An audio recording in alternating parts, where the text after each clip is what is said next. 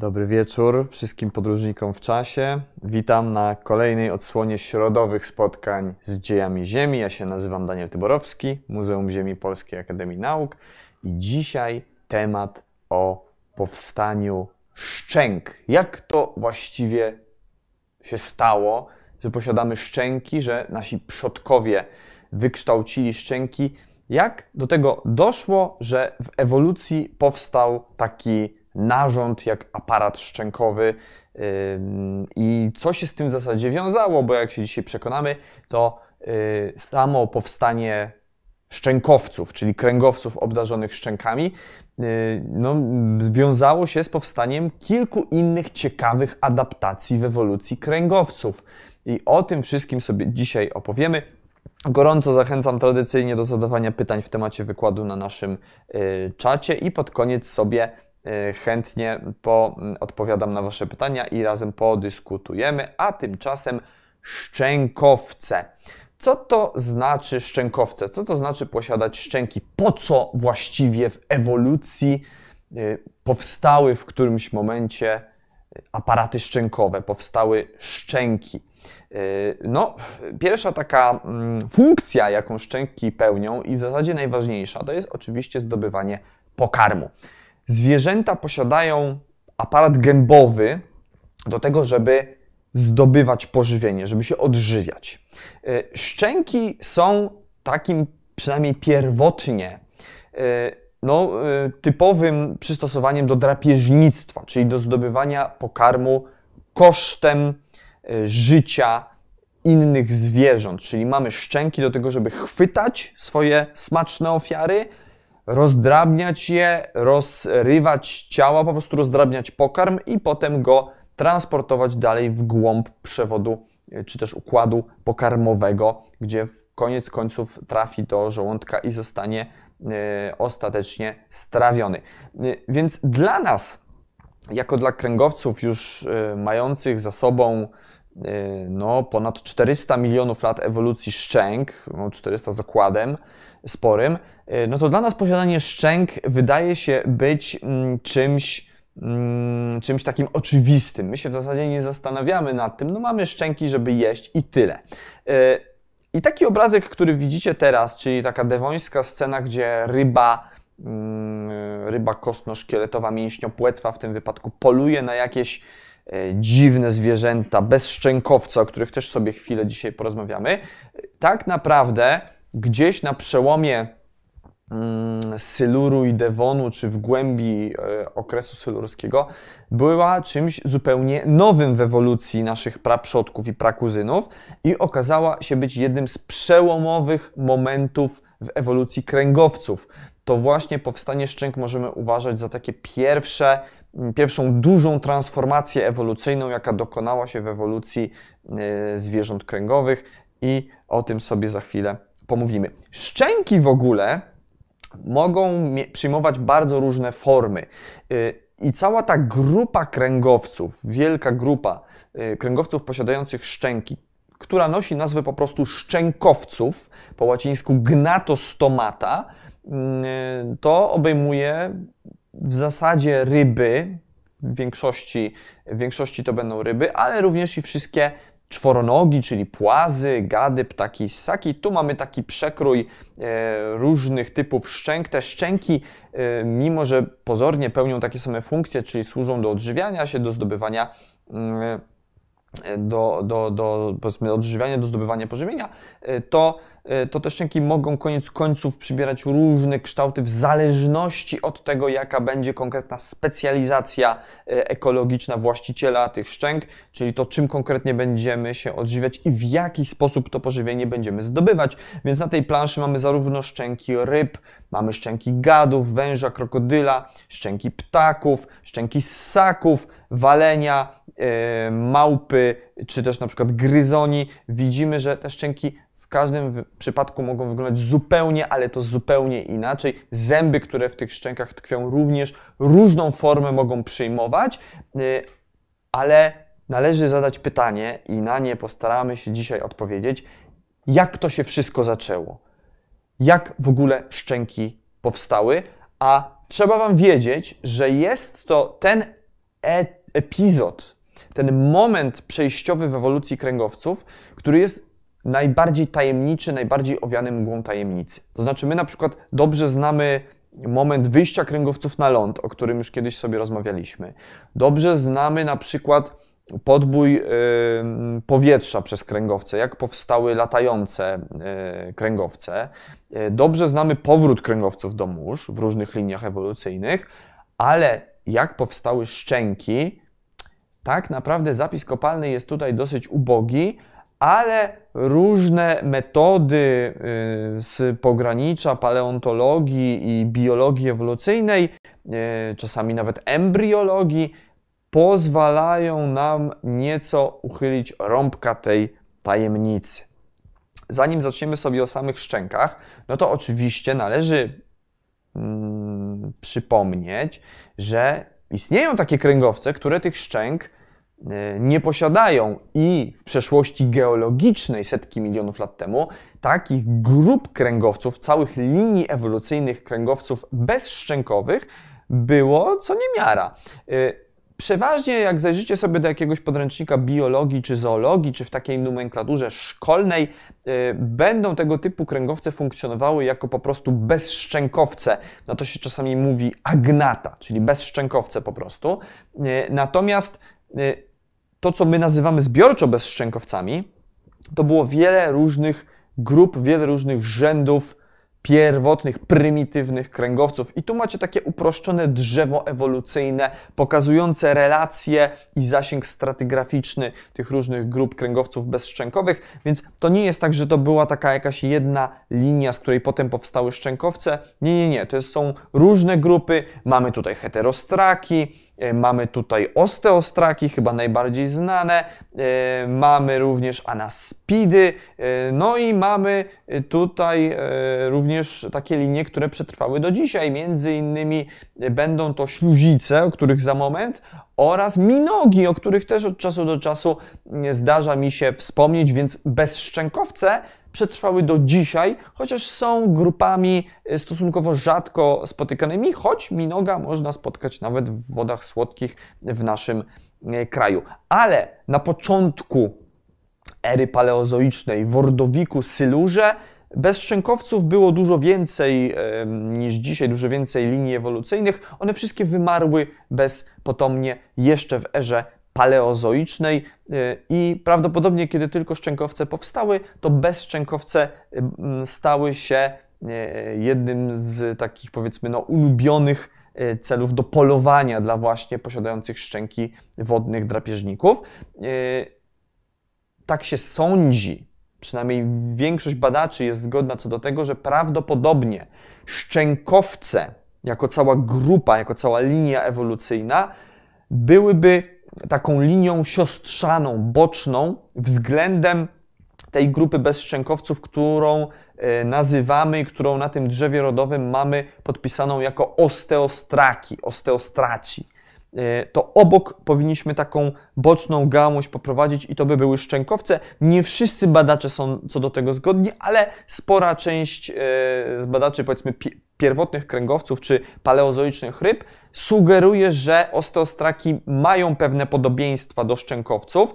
Co to, za co to za podobieństwa, o tym powiemy sobie w dalszej części wykładu. Teraz to tylko tak zaznaczam, że spośród wielu tych grup kręgowców bezszczękowych to osteostraki prawdopodobnie były tutaj ze szczękowcami, byłyby najbliżej spokrewnione, nie byłyby ich przodkami, ale miałyby wspólnego przodka ze szczękowcami właśnie.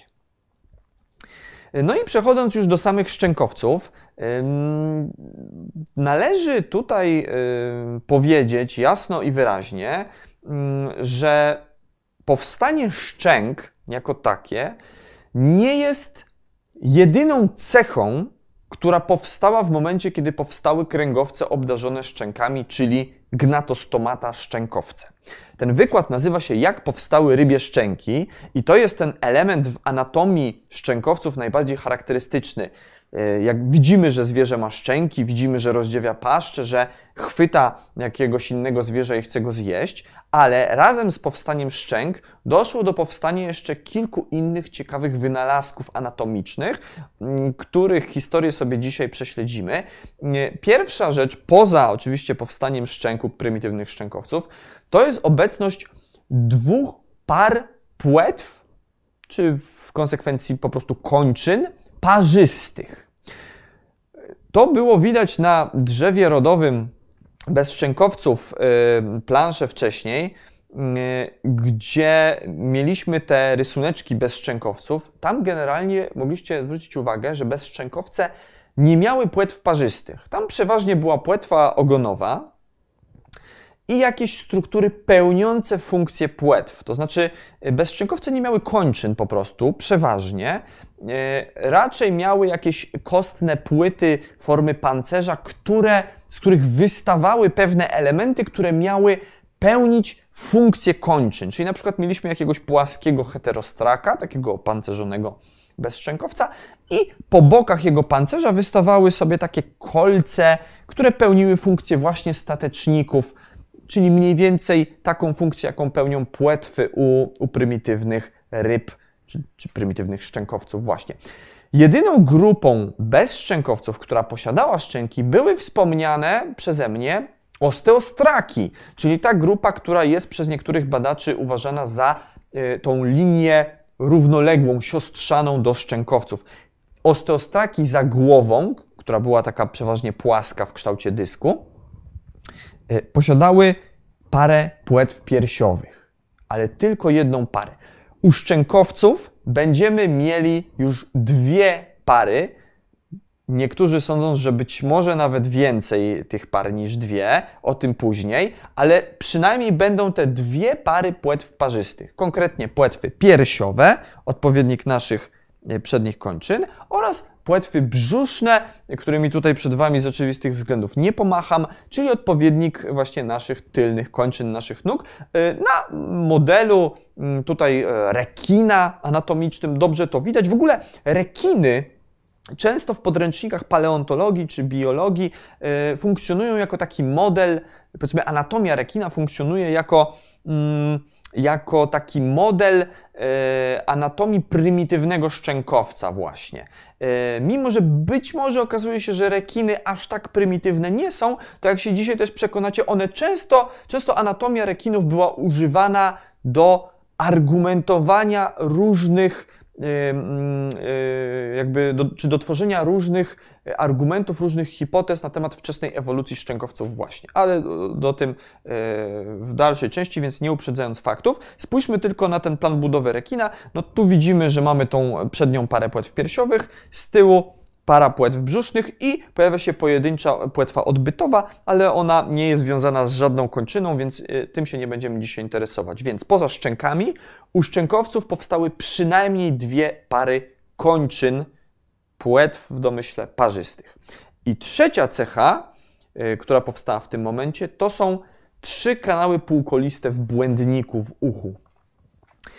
Yy, co to znaczy? Co to są trzy kanały półkoliste? Tak naprawdę u szczękowców po prostu powstał trzeci yy, kanał półkolisty i od tego sobie zaczniemy omawianie powstania szczękowców.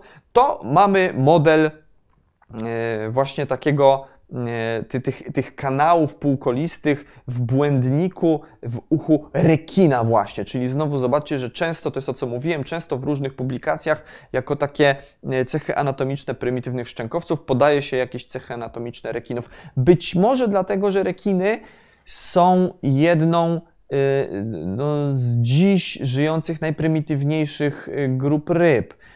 Chociaż oczywiście te rekiny dziś żyjące z tymi żyjącymi czterysta milionów lat temu, no to nie bardzo jak się do siebie mają, to wszak minęło czterysta milionów lat ewolucji, prawda? Natomiast no nie mamy nic lepszego, nic co by było bliżej tym prymitywnym rybom, które żyły w Dewonie czy w Sylurze, no to siłą rzeczy biolodzy czy zoolodzy sięgają właśnie do rekinów. Więc mamy ten, ten błędnik rekina i zobaczcie, są tutaj trzy kanały półkoliste. Dwa są pionowe I jeden jest poziomy i właśnie o ten poziomy dodatkowy trzeci kanał się wszystko tutaj rozbija. Ten kanał powstał właśnie kiedy powstały szczękowce. A do czego służą te kanały półkoliste? No bo taka wiecie, powstanie kanału dla powstania kanału, o nie, nie, nie, nie. To wy już doskonale wiecie, że to musiało pełnić jakieś określone funkcje. No to przyjrzyjmy się. Ale zacznijmy od tych, co mają tylko jeden kanał półkolisty, żeby troszkę suspensu tutaj e, stworzyć przed Wami. Zwierzęta, które mają jeden pionowy kanał półkolisty, w dzisiejszej faunie są to śluzice. Śluzice to jest ta jedna z grup bezszczękowców, które przetrwały do dzisiaj. To, co widzieliśmy na drzewku rodowym kręgowców e, bezszczękowych. No, wygląda to tak... E, Wygląda to tak, żeby użyć jakiegoś takiego delikatnego słowa, wygląda to specyficznie to zwierzątko, o w ten sposób powiem. Śluzice żyją w głębiach oceanicznych, tam gdzie panują całkowite ciemności, lubią jakieś takie półki skalne wystające gdzieś, e, gdzieś e, głęboko, głęboko i są ścierwojadami, żywią się padliną. Żywią się w zasadzie tym, co spadnie im z toni wodnej, więc e, są zdane na łaskę, liczą tutaj po prostu na to, co im zrzuci e, ocean i żywią się tym, co do nich po prostu przyleci. I one niekiedy w e, takich e, właśnie odmętach ciemnych no mogą się kotłować w dużej liczbie, jeżeli jakiś na przykład wieloryb, ciało wieloryba spadnie na dno w, do, w dobrym miejscu, no to jest szansa, że taka yy, horda tych śluzic tam sobie przypłynie czy przypełznie, raczej przypłynie, bo one jednak mają płetewkę ogonową, potrafią się poruszać, yy, przybędą w każdym razie do tego ścierwa i je sobie tutaj skonsumują. Kiedyś rozmawialiśmy o śluzicach przy okazji konodontów, bo ich aparat gębowy do konodontów jest niesłychanie podobny. Tak czy inaczej śluzice posiadają jeden kanał półkolisty i okazuje się, że obecność tylko jednego kanału półkolistego, półkolistego w błędniku daje zwierzęciu, właścicielowi tego kanału informację o tym, czy, czy, czy, czy to zwierzę jakby daje informację o relacji góra-dół, czyli, czyli czy, czy płynie do góry, czy do dołu. I to jest jedyne, jedyne co taka śluzica wie. Czy, może, czy płynie do góry, czy do dołu. I tylko to. Jak dodamy drugi kanał półkolisty, czyli mamy dwa teraz, to to daje nam relację o tym, czy płyniemy góra-dół, tak jak śluzice, oraz czy jesteśmy ustawieni prawidłowo yy, ciałem względem, powiedzmy, siły grawitacji. Czyli czy jesteśmy ustawieni grzbietem do góry, a brzuchem do dołu. Czyli zwróćcie uwagę, śluzice, skoro nie posiadają drugiego kanału półkolistego, tylko jeden, to one nawet nie, nie wiedzą, taka śluzica nie wie, nie ma pojęcia, czy jest ustawiona dobrze względem, yy, względem otoczenia. To znaczy, czy jest ustawiona... Yy, grzbietem ku górze, czy grzbietem do dołu, czy jest jakoś przekręcona bokiem. Ona nie ma, ta informacja widocznie nie jest jej potrzebna. No skoro się żyje na dnie gdzieś tam w kompletnych ciemnościach, to widać, one takiej informacji nie potrzebują. Natomiast jak dodamy drugi kanał, to poza tym, czy płyniemy góra-dół, wiemy jeszcze, czy jesteśmy prawidłowo ustawieni. Taką cechę, Te, obecność dwóch kanałów posiadają, posiada druga grupa żyjących dzisiaj bezszczękowców, czyli minogi. To są te, które widzimy tutaj po lewej stronie. Pasożytnicze to są ektoparazyty, one często do jakichś ryb są przytwierdzone tymi yy, ssawkokształtnymi aparatami gębowymi, ale to nie są szczęki w żadnym wypadku, to jest po prostu taka przyssawka z ząbkami do zasysania krwi yy, ze swojego hosta, na przykład z jakiegoś rekina czy innej dużej ryby. Yy, minogi już posiadają dwa te kanały, więc wiedzą, czy płyną ku, w, do góry, do dołu i czy są dobrze ustawione grzbietem ku górze. Prawdopodobnie większość kopalnych bezszczękowców pancernych, na przykład te wspomniane wcześniej osteostraki, jak ten, którego widzimy po prawej stronie, yy, również miały dwa kanały półkoliste, czyli wiedziały, czy są zorientowane w toni wodnej grzbietem ku górze. Nie, nale, nie powinniśmy yy, tutaj się dziwić temu, dlatego że osteostraki, jak widzimy na obrazku z prawej strony, były zwierzętami tak grzbietobrzusznie spłaszczonymi. One prawdopodobnie pływały gdzieś przy dnie, więc siłą rzeczy musiały mieć wiedzę o tym, no, czy, czy, czy płyną z pyskiem przy dnie. One odcedzały sobie plankton przez otwór gębowy, który był na dole tej tarczy, którą widzimy, więc no, raczej odcedzały pokarm z dna niż gdzieś tam z stoni. Dodatkowo na tym obrazku też widać to, co mówiłem wcześniej, że osteostraki za tą tarczą głowową posiadały po parze płetw parzystych, parze płetw piersiowych właśnie. Więc śluzice miały jeden kanał, prawdopodobnie większość bezszczękowców kopalnych, jak i współczesne minogi, miały dwa kanały półkoliste, no ale szczękowce mają już trzy i to prawdopodobnie od samego początku swojej ewolucji. Temu też się nie należy dziwić, bo trzeci kanał, poza tym wszystkim, co mieli właściciele dwóch kanałów, dodaje nam informację, czy daje właścicielowi tego kanału informację o tym, czy płynie on w prawo czy w lewo. Czyli szczękowiec ma pełen zestaw, dzięki trzem kanałom półkolistym, pełen zestaw informacji o otaczającym go środowisku, o tym, czy, czy płynie do góry, do dołu, na bok, w prawo, lewo i czy jest dobrze zorientowany względem dna i powierzchni zbiornika. No, a to się przydaje, kiedy jest się drapieżnikiem. Kiedy jest się drapieżnikiem, kiedy ma się oczy, właśnie szczęki do, oczy do lokalizowania ofiary, szczęki do zdobywania pokarmu, no to obecność tych trzech kanałów, tych wszystkich informacji o tym, jak się po prostu poruszać, jak gonić ofiarę, jak ją złapać, gdzie płynąć, jest niezwykle, niezwykle cenny i prawdopodobnie właśnie pojawienie się trzeciego kanału półkolistego w błędniku dało pierwotnym szczękowcom, czyli rybom tak naprawdę, drapieżnym rybom dało gdzieś w odmętach Syluru te powiedzmy czterysta kilkadziesiąt milionów lat temu, być może troszkę wcześniej nawet, tę przewagę ewolucyjną nad pozostałymi kręgowcami i nad różnymi bezkręgowcami, które w tamtych morzach żyły. Więc to jest pierwsza cecha, pojawienie się trzeciego kanału półkolistego. Teraz powoli przejdziemy sobie do tego mięska z dzisiejszego tematu, czyli do powstania szczęk. Ale jeżeli chcemy rozmawiać o wyewoluowaniu aparatu szczękowego u kręgowców, u ryb, musimy poświęcić chwilkę na omówienie anatomii szczęk rybich oraz wszystkich elementów szkieletu, które w okolicach szczęk będą się zajmować. Chodzi generalnie o szkielet głowy oraz aparatu skrzelowego. I tutaj taki pierwszy poglądowy, dosyć prosty obrazek anatomiczny, więc absolutnie ja wiem, że tutaj meandry anatomii mogą niektórych przerażać. Proszę się tego nie obawiać. Postarałem się tak to tutaj skonstruować, żeby to było zjadliwe. Więc mamy taki prosty schemat anatomiczny. Znowu zwracam uwagę, że jest to schemat anatomiczny oparty o anatomię współczesnego rekina. Więc mamy czaszkę, do tej czaszki wrócimy sobie za moment i za nią różnymi kolorami zaznaczony jest kosz skrzelowy, tak zwane łuki skrzelowe. One tu się składają z różnych elementów. Kosz skrzelowy, no u ryb jest niesłychanie ważny, bo to jest ten fragment ciała zwierzęcia, które odpowiada za, za oddychanie ryb, za powiedzmy filtrowanie tlenu stoni wodnej, ale z punktu widzenia ewolucji szczęk i powstania szczęk, powstania w ogóle szczękowców, jak się za chwilę okaże, nie tylko samych szczęk, ale również kończyn u kręgowców, kosz skrzelowy pełnił kluczowe znaczenie i stanowi niejako punkt wyjścia do wyewoluowania właśnie szczęk i innych elementów, na przykład przednich płetw, płetw piersiowych.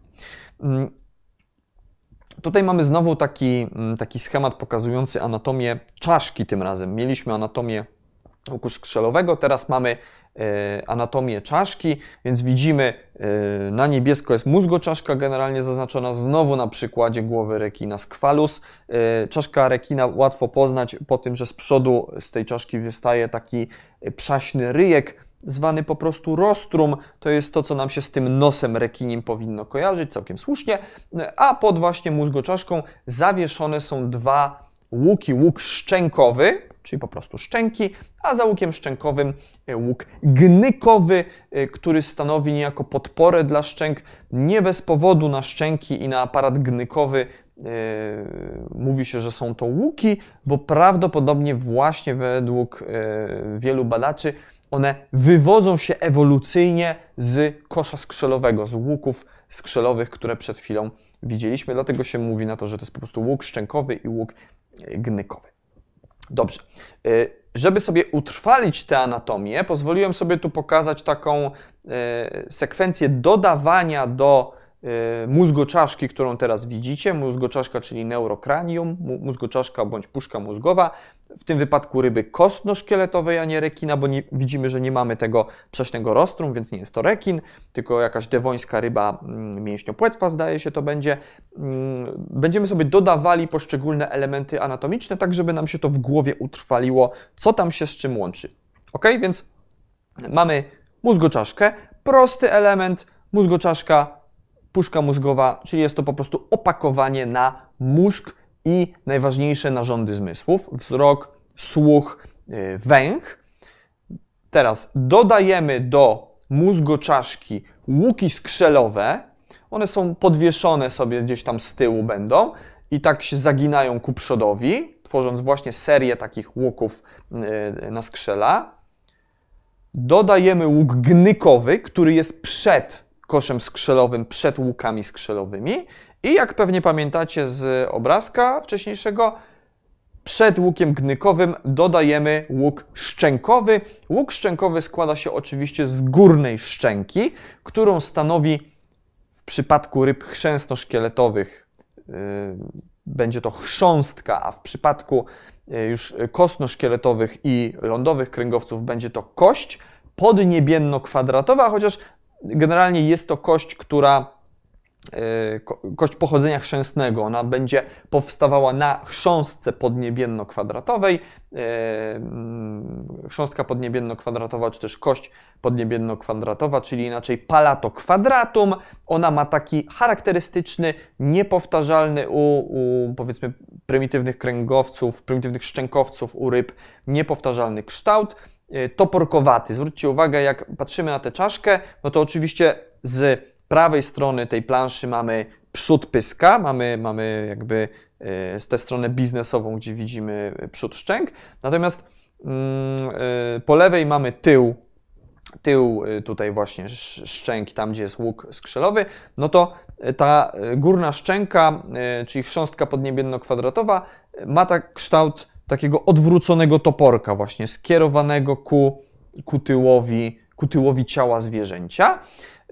Czyli to jest górna szczęka i dolna szczęka, tak zwana chrząstka Mekela albo chrząstka Mekla, jak zwał. W przypadku kostno-szkieletowych to będzie, no to będzie po prostu żuchwa, ale też generalnie z kości obudowanych na chrząstce Mekla czy Mekela. Czyli mamy mózgoczaszkę, neurokranium, z tyłu podwieszone są, jest kosz skrzelowy, czyli, czyli łuki skrzelowe. Przed łukiem skrzelowym łuk gnykowy i z przodu łuk szczękowy, czyli na górze chrząstka podniebienno-kwadratowa, na dole chrząstka Mekela, czyli mówiąc po ludzku żuchwa.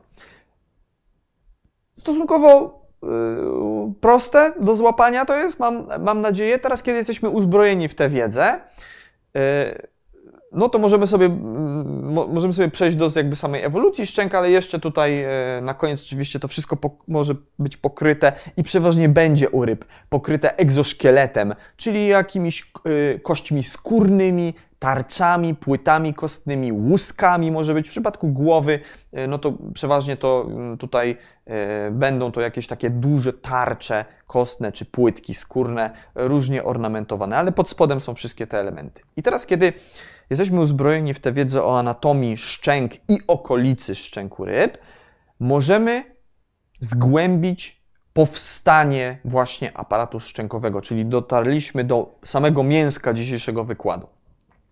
Niestety, albo stety, yy, mamy tutaj kilka konkurencyjnych koncepcji, kilka konkurencyjnych hipotez, które mówią nam o tym, jak szczęki powstały. Pierwsza z nich I wydaje mi się, że najbardziej rozpopularyzowana, najbardziej rozpropagowana, najczęściej przytaczana przy różnych dyskusjach odnośnie ewolucji kręgowców jest to tak zwana hipoteza Gegenbaura. Karl Gegenbaur był znakomitym przyrodnikiem, jednym z ojców anatomii porównawczej, czyli tej dziedziny biologii, z której korzystają w zasadzie wszyscy zoolodzy, botanicy, paleontolodzy. Czyli jest to metoda, która, taka dziedzina, która traktuje o porównywaniu różnych struktur anatomicznych, żeby wyciągać wnioski o ewolucji właśnie. właśnie.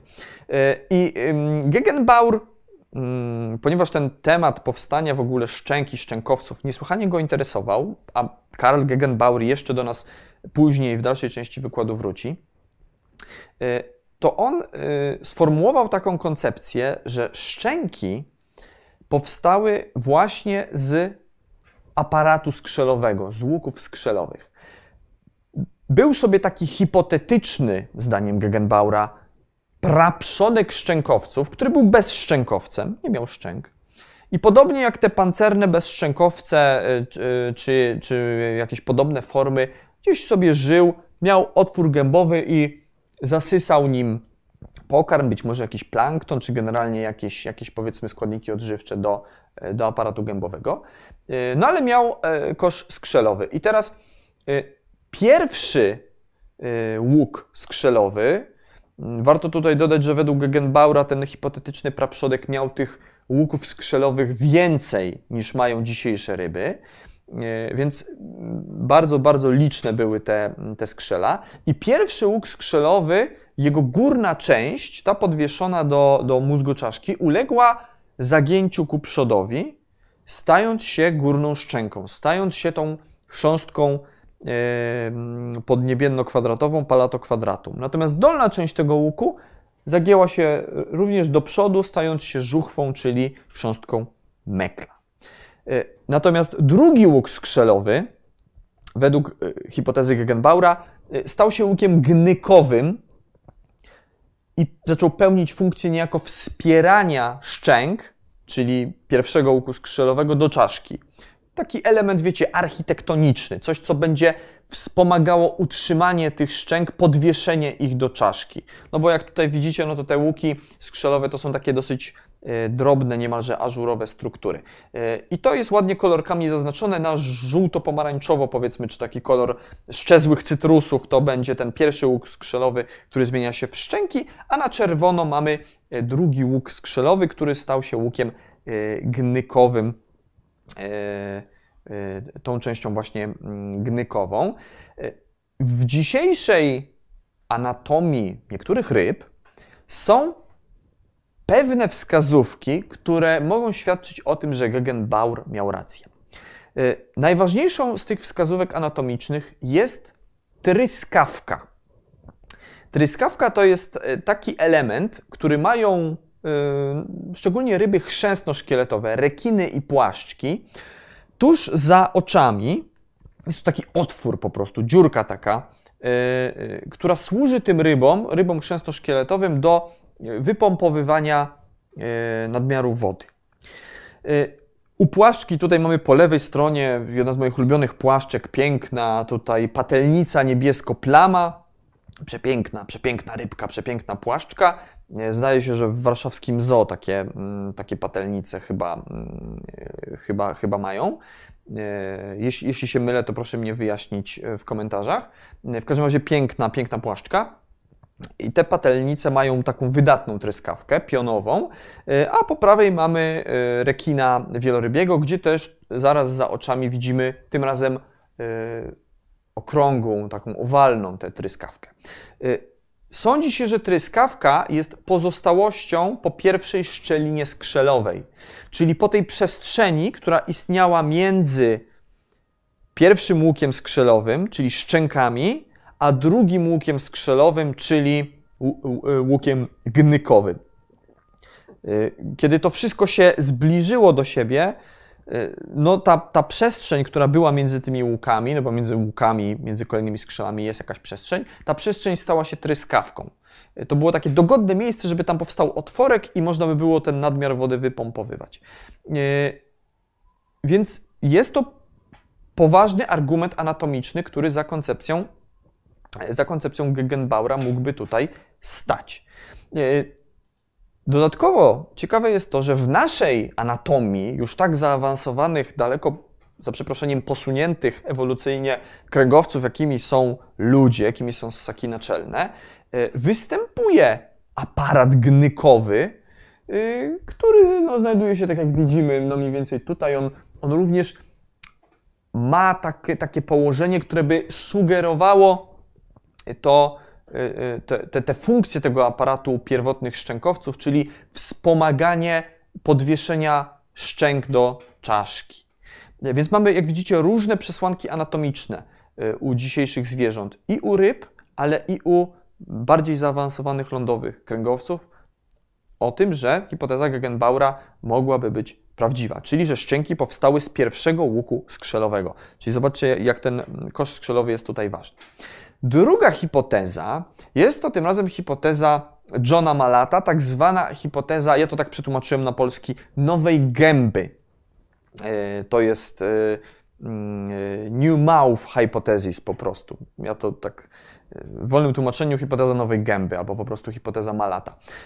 Ta hipoteza mówi, że ten hipotetyczny praprzodek szczękowców, który był jakimś tam żyjącym sobie gdzieś setki milionów lat temu bezszczękowcem, no nie miał szczęk, wiadomo, ale miał tuż za otworem gębowym, tak jak jest pokazane na planszy po lewej stronie, miał swego rodzaju przestrzeń, była tam pewna przestrzeń, w której pokarm razem z wodą mógł się znaleźć. To znaczy, to nie jest tak, że był otwór gębowy, bo tak się sądzi, sądziło w przypadku hipotezy Gegenbaura na początku, że generalnie jak mamy pierwotnego tego bezszczękowca, z którego powstały szczękowce, no to on miał otwór gębowy i za nim już były łuki skrzelowe. A według hipotezy Malata jest tak, że była sobie taka, nazwijmy to, nazwijmy to, no ciśnie mi się na usta pragęba, chociaż to w biologii jest jednak zupełnie co innego, ale taka, taki pierwotny aparat gębowy, który nie był szczękami, ale był pewną przestrzenią między otworem gębowym a skrzelami. To znaczy skrzela nie leżały zaraz za otworem gębowym, tylko tam była pewna przestrzeń, w której pokarm z wodą mogło się gromadzić. Więc był, były to takie, takie pseudo-usta. Zresztą Malat nawet tutaj wyróżnił, że no prawdopodobnie taki praprzodek musiał mieć takie, mm, miał, musiał mieć takie wargi zarówno na górnej, jak i na, na dolnej, no, no właśnie nie szczęce, ale na górnej i dolnej części tego aparatu gębowego. One prawdopodobnie były jakoś tam te, te wargi wspomagane chrząstką być może oraz na niektórych skamieniałościach bezszczękowców y, doszukał się śladów obecności policzków, które miałyby no, yy, świadczyć o tym, że rzeczywiście policzki, które znajdowały się przed yy, koszem skrzelowym, przed łukami skrzelowymi, a yy, za wargami, czy między wargami a koszem skrzelowym, no miałyby odpowiadać tej właśnie przestrzeni, gdzie pokarm się, się znajdowywał. I dopiero później, yy, na skutek dalszej ewolucji, dopiero z łuku yy, skrzelowego powstały szczęki i one się jakby przesunęły do przodu w miejsce, gdzie były wargi. Czyli ta była sobie jakaś wcześniejsza gęba, nie było szczęk, ale była gęba, w której się gromadził pokarm i później pierwszy łuk skrzelowy przesunął się do przodu, dalej tworząc normalnie szczęki, tak jak sobie to powiedzieliśmy, więc powstały nowe szczęki na miejsce tej, tej pierwotnej gęby z policzkami. Jest to poparte pewnymi danymi kopalnymi i, i no, kto wie, czy to właśnie tak nie było. To jest troszeczkę, jak widzicie, oparte o tę hipotezę Gegenbaura też. Natomiast jest jeszcze jedna hipoteza, stosunkowo rzadko przytaczana, ale mająca pewne, pewne, pewne tutaj powiedzmy,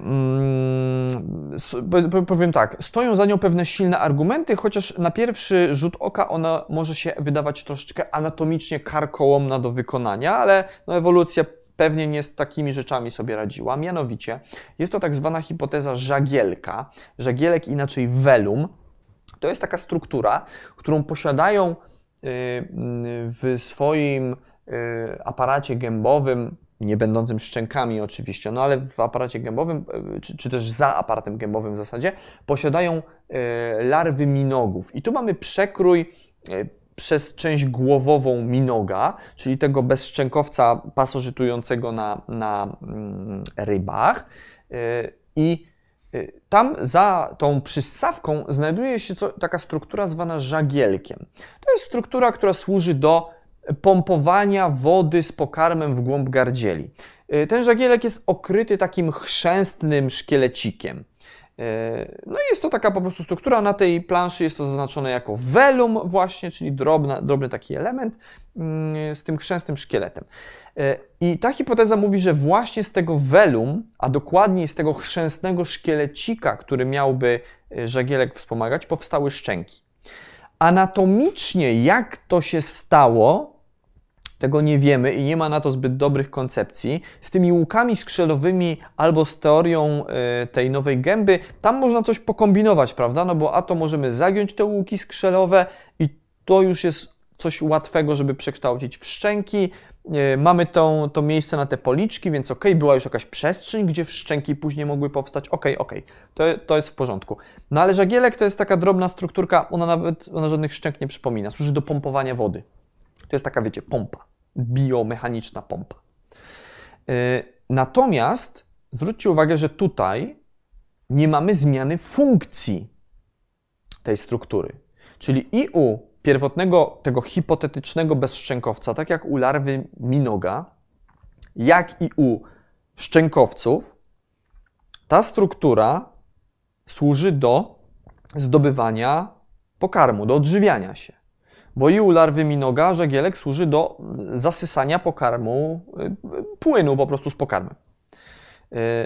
Szczęki też służą do zdobywania pokarmu, do odżywiania.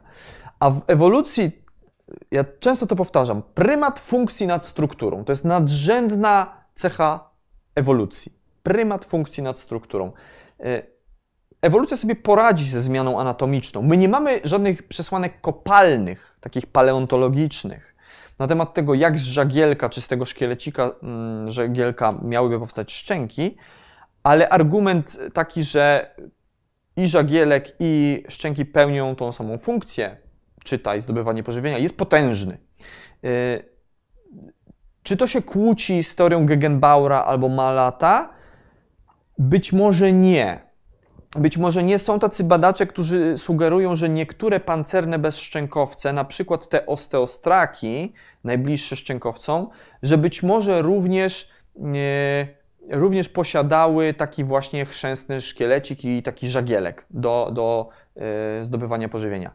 A jeżeli osteostraki wywodzą się od tego samego wspólnego przodka co szczękowce, no to być może i ten wspólny przodek by taki żagielek posiadał, a y, to się jakoś mogłoby spiąć y, y, z powstaniem szczęk z łuku skrzelowego. To jest ciągle, to jest ciągle kwestia otwarta, w zasadzie nie ma na to dobrego, dobrego pomysłu. Więc z jednej strony to są takie hipotezy trochę konkurencyjne, no ale z drugiej strony, tak jak mówię, nigdy, nigdy nie wiadomo, po prostu you never, you never know. Ok, więc omówiliśmy sobie powstanie kanałów półkolistych w błędniku, omówiliśmy sobie powstanie szczęk, ale to nie koniec jeszcze dzisiejszego wykładu, bo została nam yy, trzecia Trzecia adaptacja, trzeci wynalazek ewolucyjny szczękowców, czyli powstanie przynajmniej dwóch par płetw parzystych. Jak do tego doszło, że w ogóle powstały kończyny, słuchajcie, u szczękowców? No bo tak, wiemy, że przednią jedną parę płetw parzystych miały osteostraki, ale to zostawiamy. Być może u osteostraków te płetwy powstały w troszeczkę inny sposób. W każdym razie u osteostraków te przednie płetwy to były raczej takie skórne worki, które sobie gdzieś tutaj sterczały za głową. Natomiast u szczękowców dochodzi już do powstania prawdziwego takiego, wiecie, no szkieletu. On może pierwotnie będzie chrzęstny, ale to będzie, to będzie no, szkielet po prostu kończyny. I co się okazuje? Jakby znowu wkracza nam tutaj Karl Gegenbaur. On, tak jak Wam powiedziałem, powstaniem szczękowców był mocno, mocno zainteresowany i sformułował taką koncepcję, która do dzisiaj nosi nazwę teorii Gegenbaura. Tam mieliśmy hipotezę Gegenbaura, tu mamy teorię Gegenbaura i jest znowu tą najbardziej wylansowaną, jeśli idzie o powstanie kończyn. Mianowicie teoria ta zakłada, że przednie kończyny parzyste, czyli płetwy piersiowe, powstały z, tym razem, uwaga, uwaga, kto zgadnie, z ostatniego łuku skrzelowego. Czyli zobaczcie, zdaniem Gegenbaura szczęki powstały z pierwszego łuku skrzelowego, a przednie kończyny z ostatniego łuku. Czyli ten kosz skrzelowy jest tutaj niesłychanie istotny z ewolucyjnego punktu widzenia i no wniosek jest z tego też taki, że ten praprzodek, jeżeli koncepcje Gegenbaura są prawdziwe, to ten praprzodek, bezszczękowy praprzodek szczękowców musiał tych łuków skrzelowych mieć bardzo dużo, więcej niż dzisiejsze ryby mają. I zdaniem Gegenbaura taka najprymitywniejsza płetwa, jaka powstała właśnie z ostatniego łuku skrzelowego, zresztą razem z, z kończynami powstał pas barkowy, no bo te kończyny muszą być jakoś podwieszone do reszty szkieletu, więc no, powstał tutaj, powiedzmy, zdaniem Gegenbaura z ostatniego łuku skrzelowego rozwinął się łopatka, cały, cały ten aparat yy, właśnie barkowy i kończyny.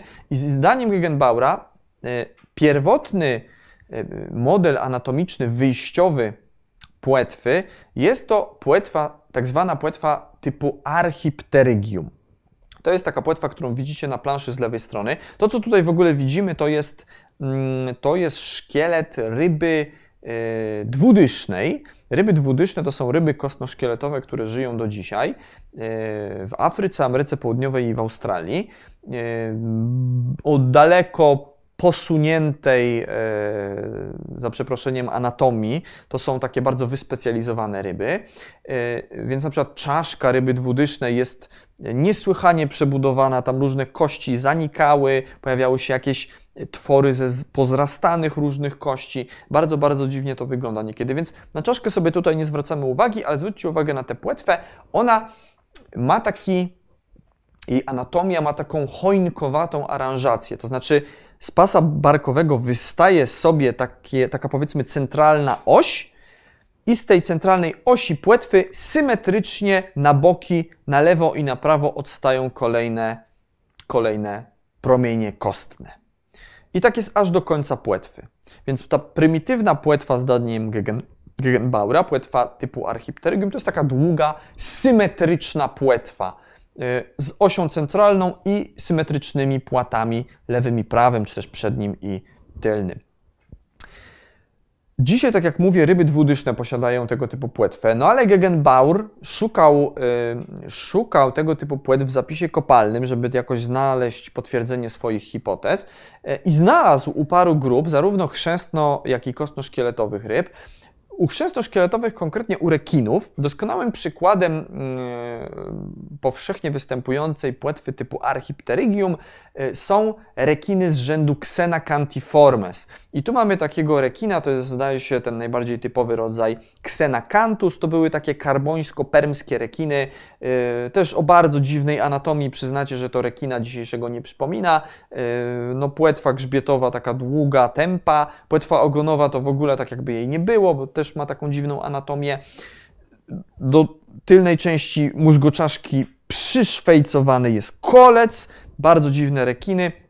Prawdopodobnie żyły w takich paralicznych zagłębiach gdzieś, gdzieś e, e, no w takich środowiskach, powiedzmy, e, na, na pograniczu wód słodkich i słonych, w jakichś estuariach czy, czy takich gęstych zaroślach podwodnych. I zwróćcie uwagę na płetwy piersiowe i brzuszne u tego rekina. To są takie właśnie płetwy typu archipterygium. Może nie są tak wydłużone jak u dzisiejszych dwudysznych, ale generalnie jest pewna oś centralna tej płetwy, szczególnie na płetwie piersiowej to widać.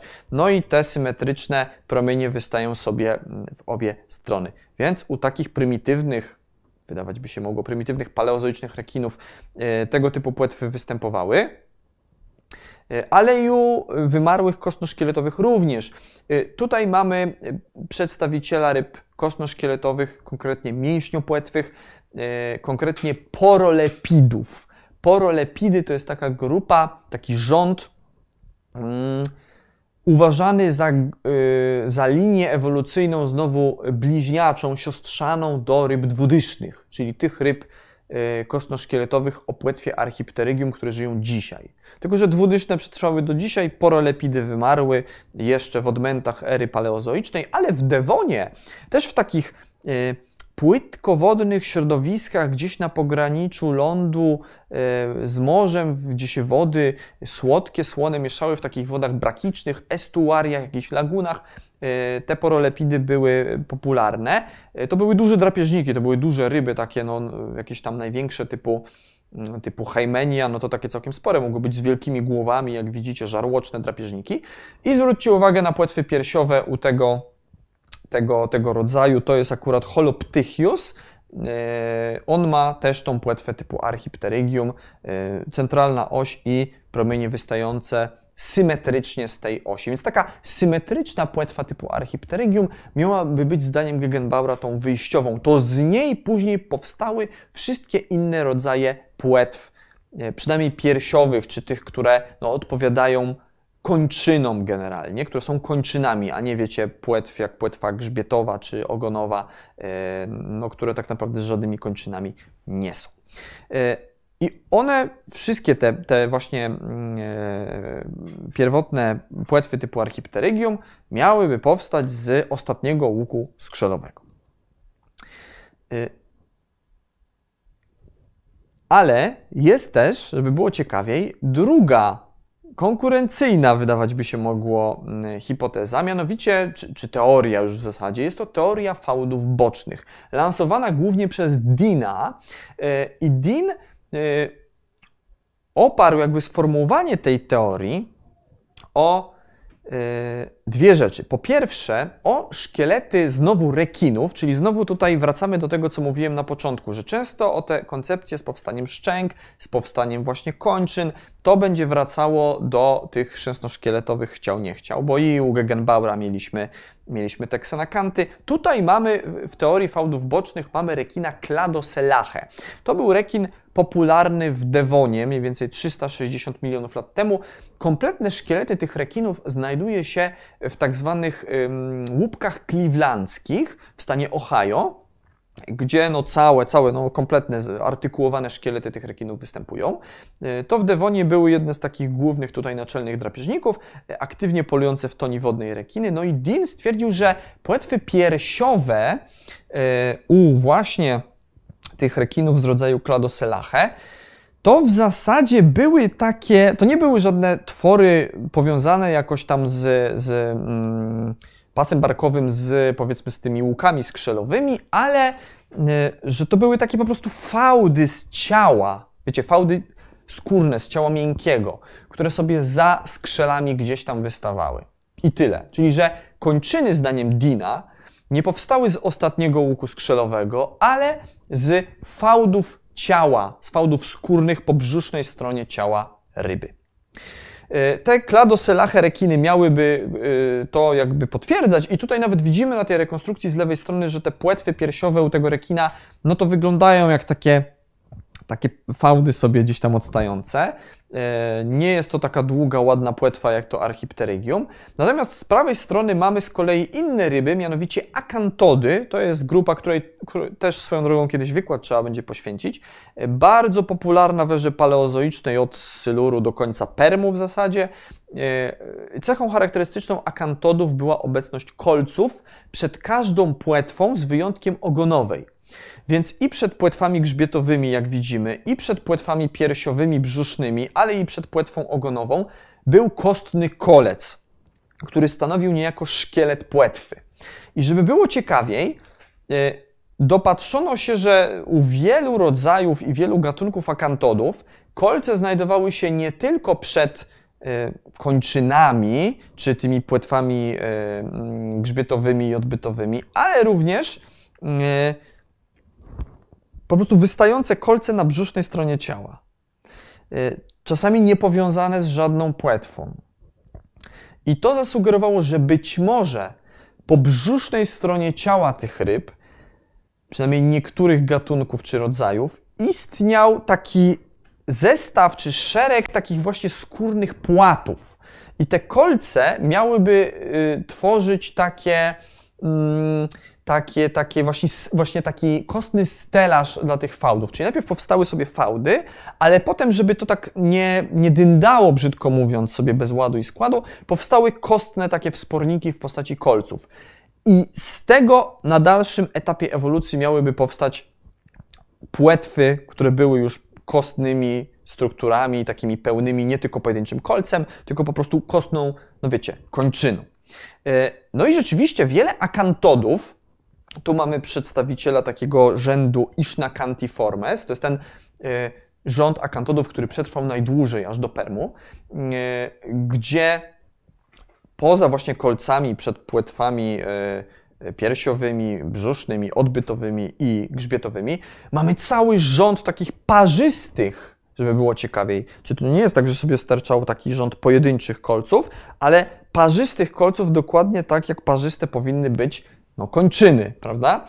Yy, więc to był silny argument. Jednak większość badaczy stwierdza, że no, te kolce między, te, te rzędy kolców, które znajdowały się między płetwami piersiowymi a płetwami brzusznymi, nie były powiązane z żadnymi płetwami, z żadnym fałdem. Tam się nie doszukano żadnych śladów miękkiej tkanki, więc to były prawdopodobnie tylko takie kolce, które sobie gdzieś tam po tej brzusznej stronie ciała sterczały. Dodatkowo lepiej wypreparowane okazy tych rekinów Kladoselache z łupków kliwlandzkich z Ohio pokazały, że no, te płetwy piersiowe u tych rekinów to też nie były żadne skórne fałdy.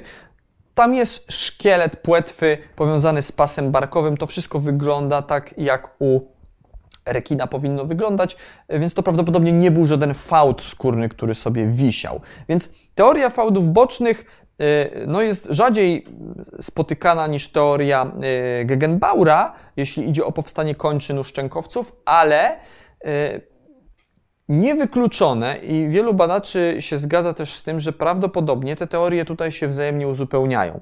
I to dużo lepiej uzupełniają niż na przykład te teorie odnośnie powstania szczęk, na przykład teoria żagielka i, i ta teoria powstania szczęk z łuku skrzelowego, teoria Gegenbaura. W przypadku powstania kończyn to się dużo ładniej zazębia ze sobą, bo mm, spójrzcie, że yy, Przednie, przednie kończyny mogły faktycznie, czyli przednie płetwy, mogły faktycznie powstać, z, tak jak Gegenbaur twierdził, z ostatniego łuku skrzelowego. I to w sumie szkielet rekinów całkiem dobrze potwierdza, bo zwróćcie uwagę, że rekiny, w przeciwieństwie do innych ryb, na przykład do ryb kostno-szkieletowych, rekiny generalnie mają bardzo duży kosz skrzelowy, to znaczy mają dużo tych szczelin skrzelowych. Szczeliny skrzelowe, ich tam jest na tyle sporo u rekinów, że one y, y, tworzą duży dystans między głową a przednimi płetwami rekina. To znaczy płetwy piersiowe rekinów są stosunkowo daleko za głową. U ryb kostno-szkieletowych y, tak nie jest. Przynajmniej nie zawsze. U wielu ryb kostno-szkieletowych płetwy piersiowe mogą być tuż za czaszką. U rekinów tak nie będzie generalnie, więc można sobie wyobrazić, że przednie płetwy piersiowe, te parzyste, czyli płetwy piersiowe, powstały z ostatniego łuku skrzelowego, który jakoś tam zaczął być podwieszony do... Powstał pas barkowy, to wszystko do kręgosłupa zaczęło być podwieszone. Natomiast tylne płetwy mogły powstać faktycznie z jakichś fałdów skórnych, zgodnie z teorią fałdów bocznych, gdzie najpierw powstał, powstały może jakieś fałdy, potem przed nimi, przed nimi kolce, przynajmniej na jednej parze takich fałdów, a nie na całym zestawie, jak to miałoby być u akantodów.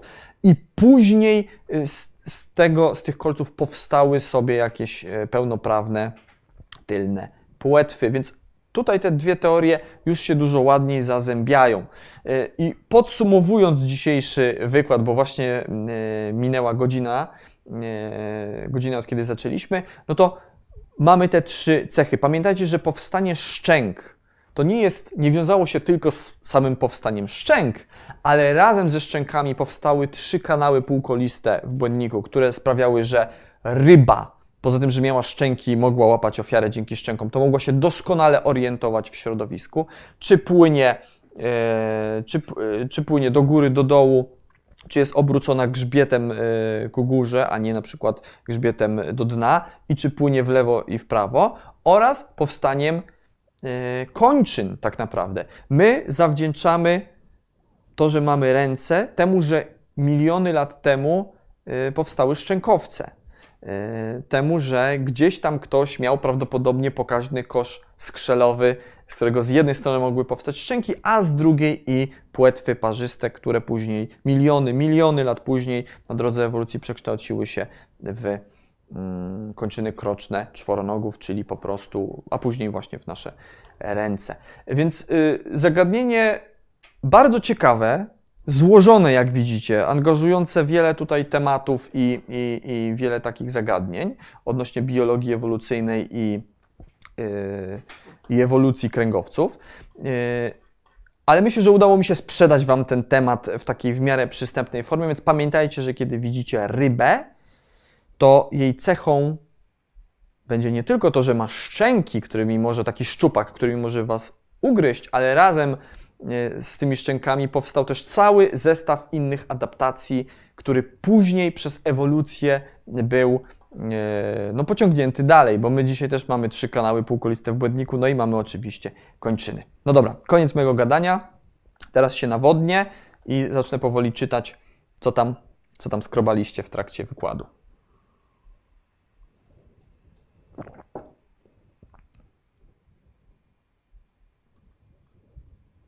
Wszyscy widzę, kawka przygotowana, ciasteczka, inne smakołyczki przygotowane. Bardzo się cieszę, że tak dobrze spędzacie ten czas na wykładach. Na tych wykładach, moi drodzy, można pić kawę i można jeść ciastka i co tylko sobie wymarzycie. Na, normalnie na uczelni, na wykładzie to by było pewnie nie do pomyślenia, że ktoś sobie pije kawę i je. A przynajmniej większość wykładowców, a szczególnie za przeproszeniem starych satyrów, to by pewnie zawału niektórzy podostawali, jakby ktoś coś jadł na ich wykładach. A tutaj możecie, czy to w domu, czy przy ognisku, gdziekolwiek.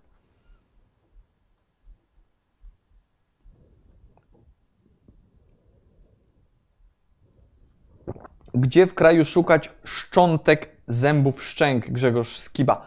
Panie Grzegorzu, wszędzie, wszędzie, naprawdę wszędzie, to zależy jakich zębów, jakich szczęk. Zęby rekinów to są jedne z najpowszechniej występujących skamieniałości w na przykład w wapieniach dewońskich w Górach Świętokrzyskich. Wystarczy wziąć kawałek wapienia, taki co się mieści w dłoni, rozpuścić w, kwa, w kwasie octowym yy, i będą tam tysiące małych ząbków rekinów, gwarantuję to.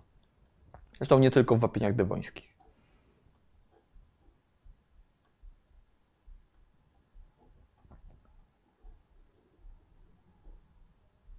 Tu niektórzy pizzę pożerają, kurczę, zazdroszczę, no, zazdroszczę. Pani Karolino, no nie, no nie. To kończymy, to kończymy, kończymy, pizza czeka. Zaraz, zaraz będzie pizza. Jak to po co? A o czym by Spielberg filmy kręcił? Maciej Beskidnik. Eee...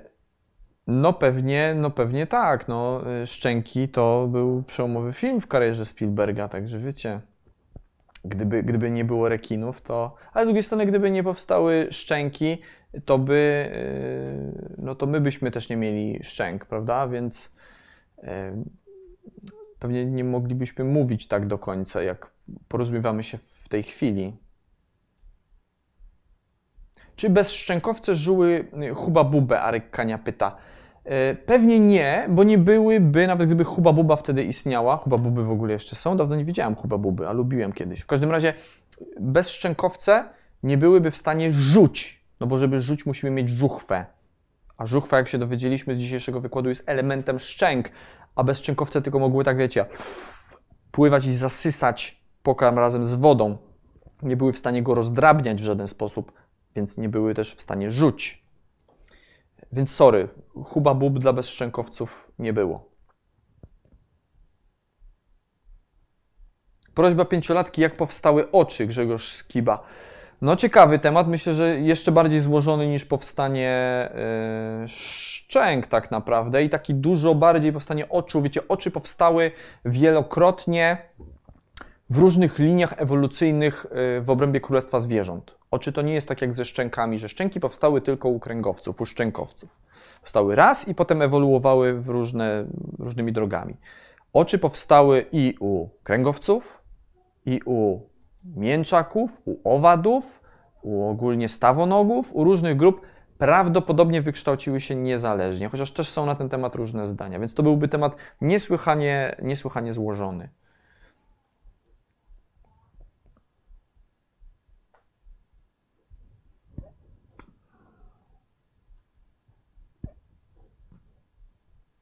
Czy będzie kiedyś o krokutach centkowanych w Pana wykonaniu? Zakarion. Kiedyś coś o krokutach opowiadałem przy okazji wykładu o ewolucji kotów, ale czy o centkowanych to nie wiem. Może coś o, o hienach jaskiniowych byśmy sobie poogadali którymś razem. Hmm. Chociaż kiedyś coś wspominałem też na ten temat, ale myślę, że można by było to zagadnienie rozwinąć. Z czego wyewoluowały ryby? Piotr Rymasz. To zależy, jaką definicję ryb przyjmiemy. Ryby to jest taki termin szkolny, jak ja to mówię. Przeważnie, kiedy mówimy ryby, to generalnie większość ludzi będzie miała na myśli właśnie szczękowce. Więc szczękowce, ryby, powstały z jakiegoś bezszczękowego praprzodka, jakichś bezszczękowców morskich. Ale jeżeli przyjmiemy tę szerszą definicję, że bezszczękowce to też ryby, ale ona jest mniej popularna, ta, taka definicja, no to z jakichś tajemniczych praprzodków, którzy byli prastrunowcami. Czymś, co mogło przypominać minoga trochę, no ale minogi już by były w tej definicji rybą, prawda? Więc, więc takie, ta, takie są moje tutaj koncepcje na ten temat. Dokładnie kim byli praprzodkowie, powiedzmy, wszystkich kręgowców, to tego nie wiemy. To były jakieś prastrunowce, przypominające może pikaję kambryjską, może tego typu podobne, podobne formy.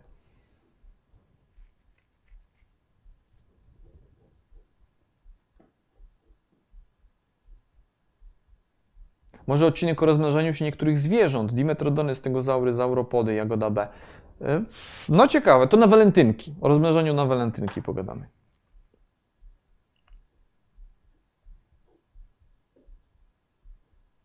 Czy dałoby radę opowiedzieć coś o nowym, starym pingwinie z Nowej Zelandii?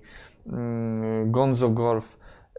Ja kiedyś opowiadałem, mieliśmy wykład o gigantycznych pingwinach z właśnie tych z pozostałości Gondwany, czyli tam właśnie Antarktyda i Nowa Zelandia. Kiedyś tam rozwijałem ten temat, to pokazywałem taki zestaw tych różnych, przeróżnych gatunków wielkich pingwinów, bo ich była cała, cała masa. Więc myślę, że robienie całego wykładu na temat wielkiego pingwina to chyba nie ma sensu, bo poza tym, że jakiś tam nowy gatunek gdzieś opisano, jak tych pingwinów, wiecie, wielkich pingwinów, no to była w przeszłości geologicznej, było ciut, ciut i jeszcze, jeszcze trochę, co nie? Ale jak bardzo to interesuje, to odsyłam do wykładu o historii geologicznej Antarktydy.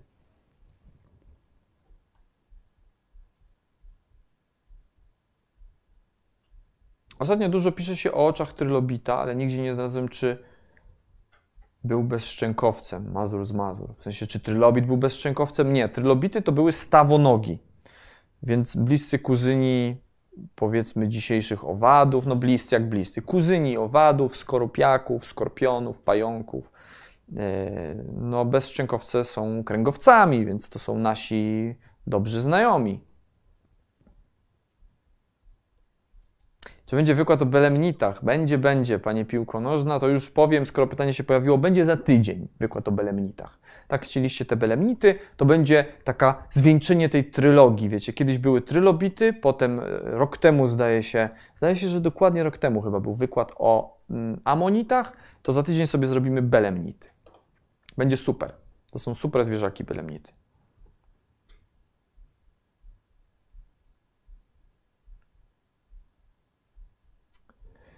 Czy możliwe jest opowiedzenie, jak przebiegała ewolucja organizmów żywych i kiedy oddzielił się świat zwierząt od świata roślin? Majki, Majki.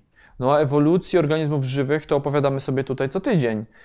Mam, przynajmniej mam takie wrażenie, chyba że coś mi ominęło, ale domyślam się, że chodzi o te wczesne etapy, kiedy to się wszystko oddzielało od siebie. To już by była chyba bardziej domena jakiejś takiej biologii, wiecie, ewolucyjnej, teoretycznej, czy nawet zahaczającej trochę o biologię molekularną niż paleontologii, no ale może kiedyś, zobaczymy.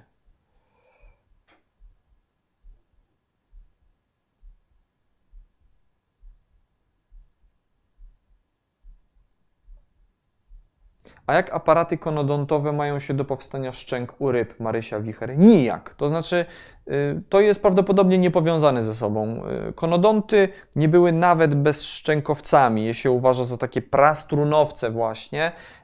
I to był taki aparat służący do też chwytania drobnych zwierząt, bo konodonty były drapieżnikami, ale to nie były szczęki w takim rozumieniu, jak, jak szczęki mają ryby i kręgowce. Nie, to były tylko takie ząbki, które sobie wystawały i służyły do chwytania. Coś jak ząbki właśnie śluzic albo minogów, ale tylko ząbki, a nie szczęki. I też nie były to takie zęby, jak mają kręgowce, jak ryby na przykład. Tam nie było, jakbyśmy wzięli sobie taki ząbek konodonta i go przekroili, chcieli zbadać histologię tego zęba, to znaczy co ten ząb miał w środku, jakie tkanki tam były, to były tam zupełnie inne tkanki niż na przykład my mamy w zębie albo ryba ma w zębie. W zębie ryby będzie, co tam będzie? Będzie jama miękiszowa, będzie zębina, yy, będzie szkliwo albo jakiś rodzaj substancji, tkanki szkliwopodobnej, to w zależności od tego, jakie, jaką rybę, jakby czyj ząb, jakiej ryby weźmiemy. U ryb kostno-szkieletowych raczej szkliwo, u chrzęsto-szkieletowych raczej substancja szkliwopodobna albo jakiś twór pełniący funkcję szkliwa. Yy, yy, więc, więc u, natomiast u konodontów tego kompletnie nie będzie. Tam będą zupełnie inne tkanki, yy, więc to ma się jedno do drugiego kompletnie, kompletnie nijak.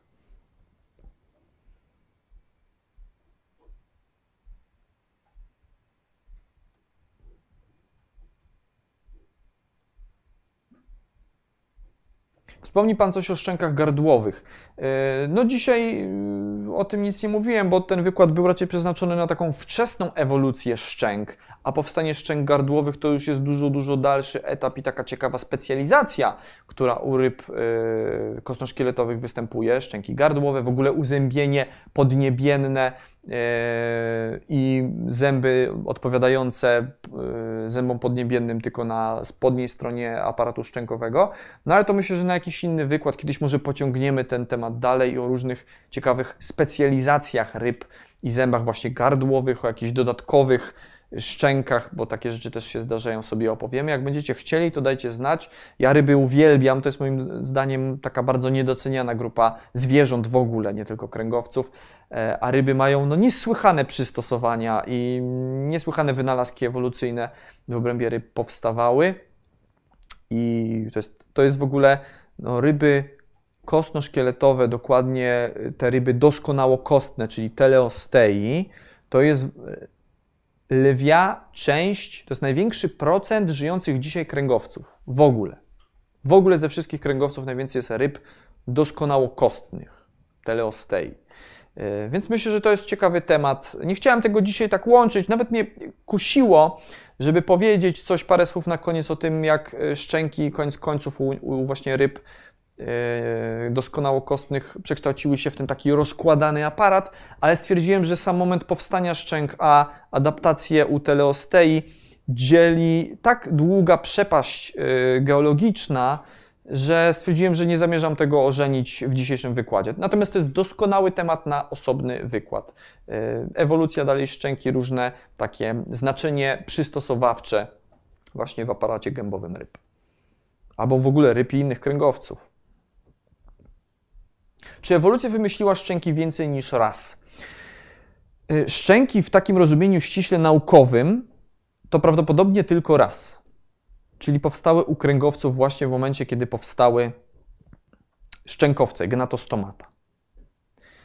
Natomiast to, te wszystkie odpowiedniki szczęk, które występują u bezkręgowców, to nie są szczęki w takim ściśle naukowym, biologicznym znaczeniu.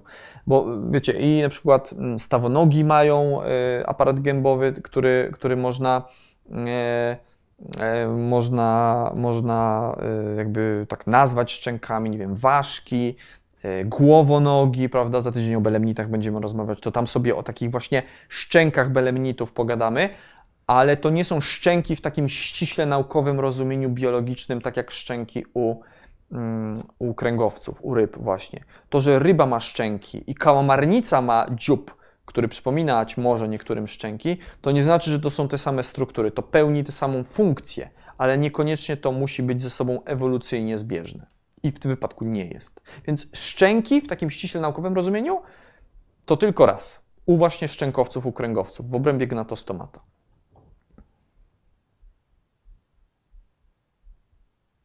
Teraz to nie ma znaczenia, domyślam się, że chodzi o picie kawy i jedzenie, bo nas wykładowcy nie widzą na kamerkach kadmus kropka p l. No to prawda, rzeczywiście, rzeczywiście, teraz to można wcinać, siedzieć, chyba że zadadzą pytanie o coś, no to wtedy, no ale to można pić kawę też ciągle. To jest jakaś fanaberia w ogóle, to, że nie można było kiedyś, wiecie, pić, pić albo jeść czegoś na wykładzie, ja tego nigdy nie rozumiałem, to jest jakaś głupota, nie? Ja jeszcze pamiętam takie czasy, jak nie można było... Kiedy byłem yy, młody, za, za moich czasów, jak to się mówi, yy, tak, że tak boomersko polecę, yy, to yy, no, yy, dobrym zwyczajem było nieużywanie laptopa też na wykładach. Nie? I nawet pamiętam, jak kiedyś na Wydziale Geologii na pewnym wykładzie przyszedł, yy, przyszedł jakiś ktoś, bo to był wykład taki ogólnouniwersytecki i przyszedł jakiś student z innego wydziału, gdzie... Z tego, co zrozumiałem, normą było korzystanie z laptopa na wykładzie. I on po prostu notował na laptopie. Tylko miejcie na uwadze, że to było kilkanaście lat temu. Notował na wykładzie, na laptopie. I profesor dostał, za przeproszeniem, pijany i się zrobił po prostu czerwony za to, że gość siedzi i coś robi na laptopie i oczywiście myślał, że on, nie wiem, gra w gry albo coś. No dzisiaj z tego, co wiem, to już raczej takiego podejścia nie ma, ale tak czy inaczej, no to, to mówię, czy że nie można się napić, czy że nie wiem, zjeść coś, jak ktoś jest bardzo głodny, na litość boską. No ci studenci siedzą nie wiadomo ile na uczelniach, o ile nie ma pandemii. Dajcie im zjeść chociaż, no w spokoju gdzieś, no nie wiem, nie wiem co to. O ile to nie jest coś, wiecie, takiego, że będzie zapach jakiś dawało, no ale tam kanapkę czy banana, no litości.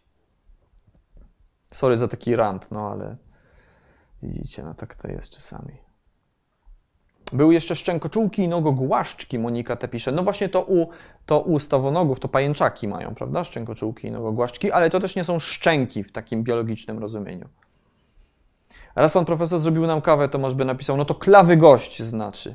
O, to ja pamiętam na Wydziale Geologii yy, yy, na zajęciach z paleobotaniki yy, profesor Bińka herbatę kiedyś nam zrobił, pamiętam, robił herbatę, lubił takie różne napary, robił coś, paleobotaniką, tak, się zajmuje, to, to zrobił nam herbatkę, no. Tacy ludzie są klawi, widzicie.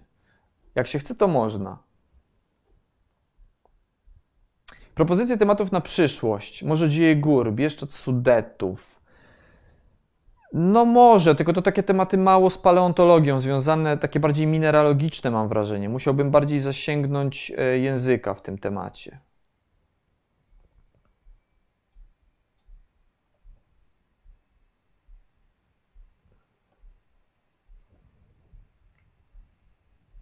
Był Karboński Las i Permska Pustynia, to może Trias, Marcin Zapała. Yy, szykuje się Trias niedługo, spokojnie.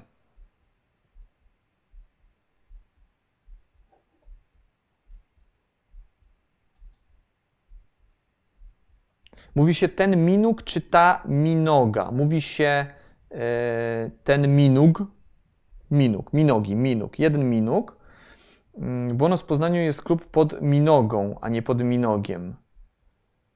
Yy, o ile nie mają w logo minoga i nie chodzi o, im o to zwierzę, no to niech sobie będzie i pod yy, minogą, ale jeżeli by mieli tam zwierzę minoga, na przykład w jakimś, wiecie, szyldzie, no to powinni zmienić na pod minogiem.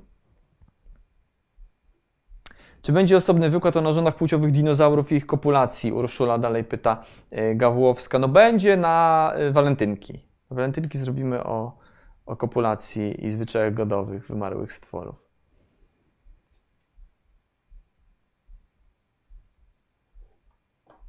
Czy obecność rekinów sześcioszpara i siedmioszpara nie koliduje z teoriami z łukami skrzelowymi Maciej Hara? Nie, dlaczego? Dlaczego? To kompletnie jakby ta liczba łuków skrzelowych u tego praprzodka, hipotetycznego, bezszczękowego praprzodka szczękowców jest niezdefiniowana. To znaczy tam było powiedziane, że miał ich wiele, ale ile i co się potem z tymi dalszymi łukami działo, to tego już, to, to jest nieokreślone.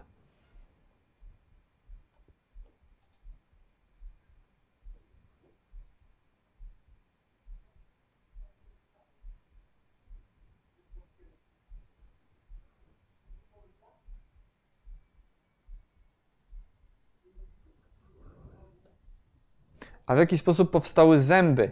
To jest też ogromny temat. Nawet przez chwilę chciałem to włączyć do dzisiejszego wykładu, ale stwierdziłem, że jest to na tyle poważny problem w ewolucji, że należałoby mu po prostu, słuchajcie, poświęcić osobny wykład. O samym powstaniu szczęk gadałem dzisiaj godzinę. O samym powstaniu zębów musiałbym gadać jeszcze następną godzinę. Ale na pewno do tego tematu powrócimy w końcu. Czy będzie o ewolucji słoniowatych? Ech... W końcu będzie. Też myślałem o tym kiedyś. Ciekawy temat to jest na pewno. No, myślę, że sobie poruszymy w końcu słoniowate, tak szerzej niż mamuty i ich krewniacy. Czy ogólnie właśnie trąbowce.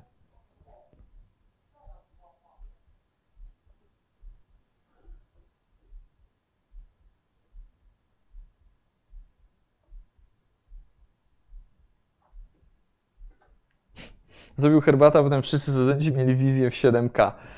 Ach, no tak.